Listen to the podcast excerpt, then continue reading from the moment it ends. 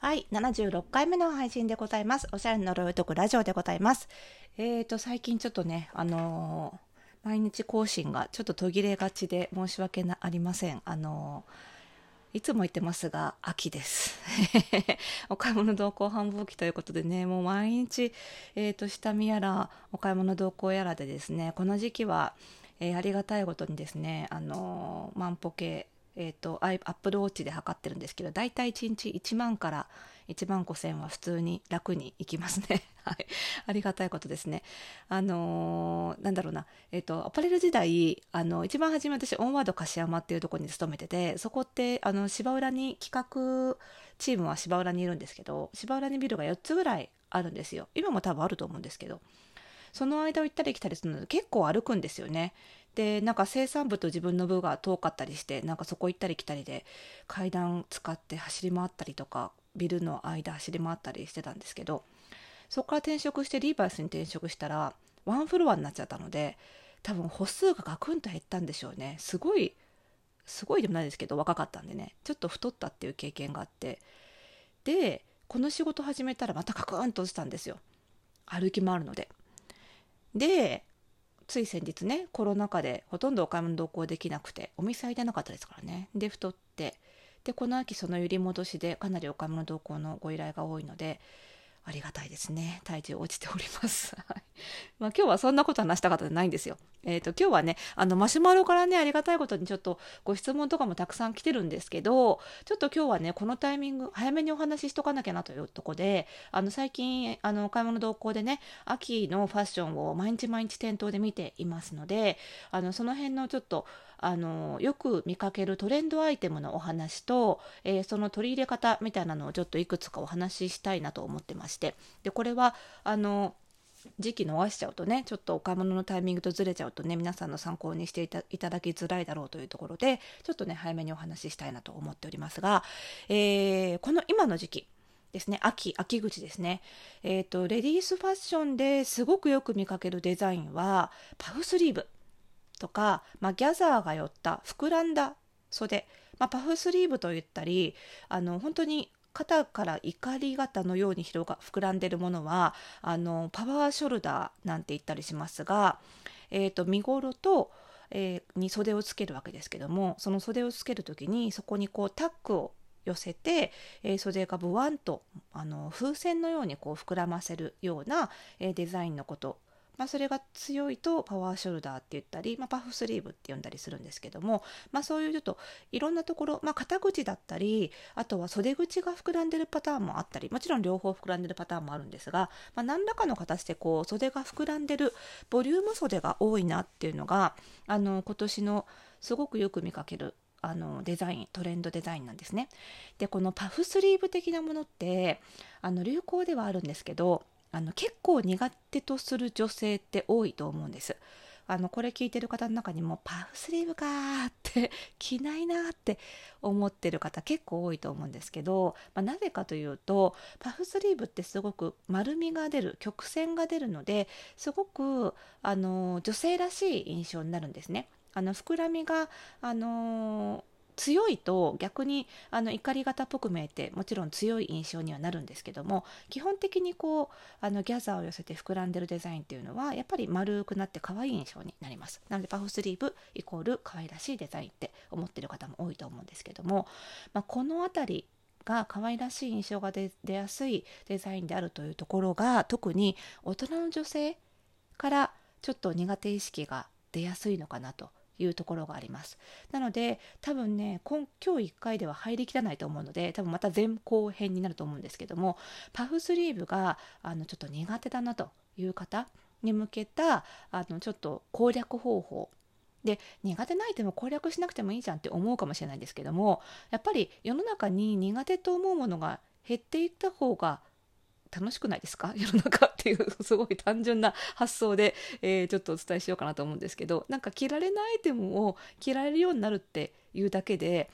無理にいろんな着こなしテクニックを覚えなくても一つ新たなアイテムを着られるようになるだけでコーデの幅が広がるんですよ。なのですごくそんなお手軽なことはないなと思うので、あのーちょっとねお伝えしていきたいと思います。で今日は前編になるかな。はい、多分前後編になると思うので今日はちょっとねお顔との相性でパフスリーブが苦手になる人の、えー、その原因と対策をお伝えしていきたいと思います。それではスタートです。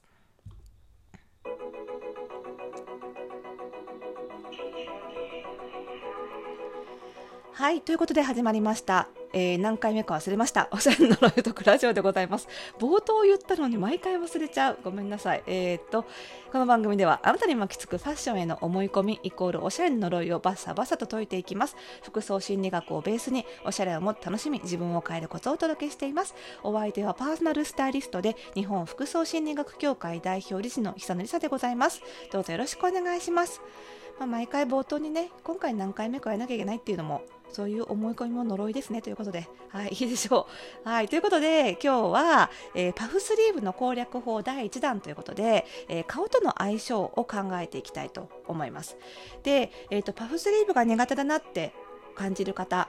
っていうのはやっぱりそのもちろん単純にパフスリーブが嫌いって方もいらっしゃるんですけどもやっぱり自分に似合わない似合わないっていうことはつまりその自分の持っている外見要素とパフスリーブっていうデザイン要素の、えー、相性があまり良くなかったり調和の取り方がわからない時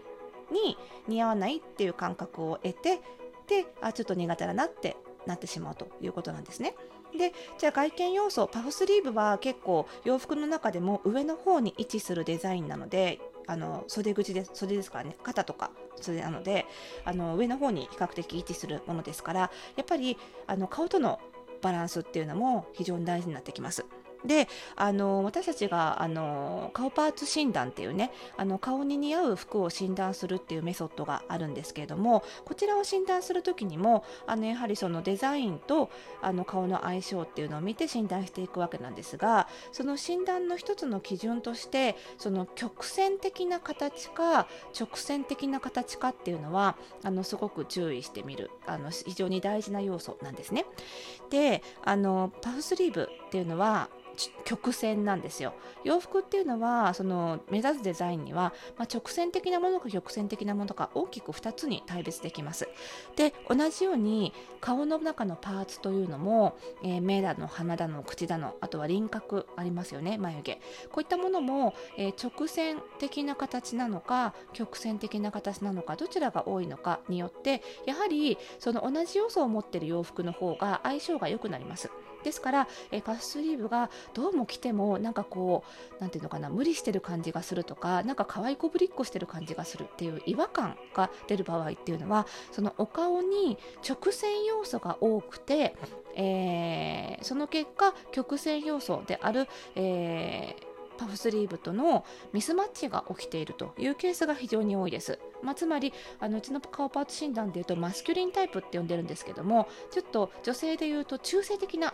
顔立ち。ちょっとかっこいい感じの顔立ちの人、まあ、目がキリッとしてるとか、えー、ほっぺたがちょっとあの頬がこけててすっきりしているとかですね。鼻筋が通ってるとかちょっと顔が骨張ってるとか唇が薄いとか、まあ、そういった方はあのちょっと中性的な印象になるので、えー、曲線的なパフスリーブが少し似合いづらくなる浮いて見えやすくなるというところがあります。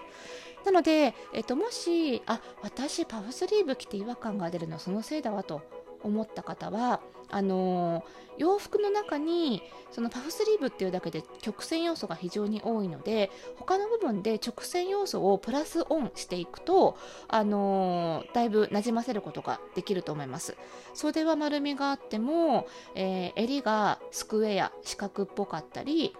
あとは尖った襟がついていたりあとは襟焼きが V ネックだったり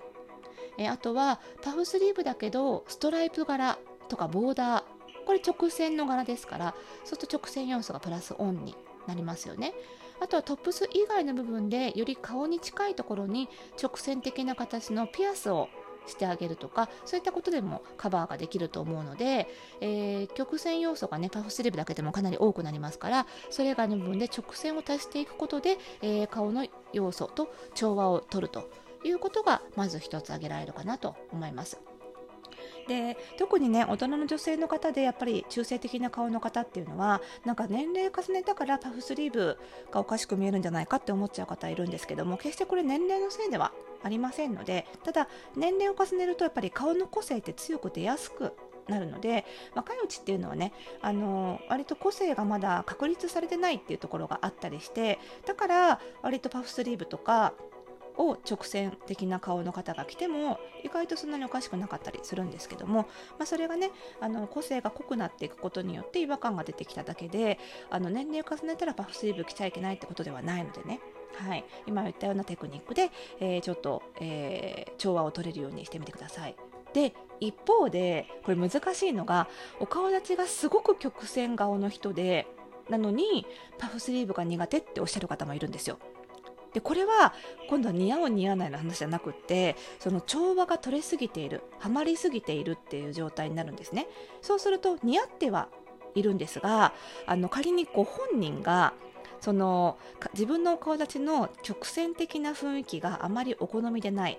あの大体ね私もそうなんですけど人間って悩みねだりになりがちなので結構可愛らしいお顔立ちの人ってかっこいい感じのファッションとか女性像に憧れてる場合があるんです。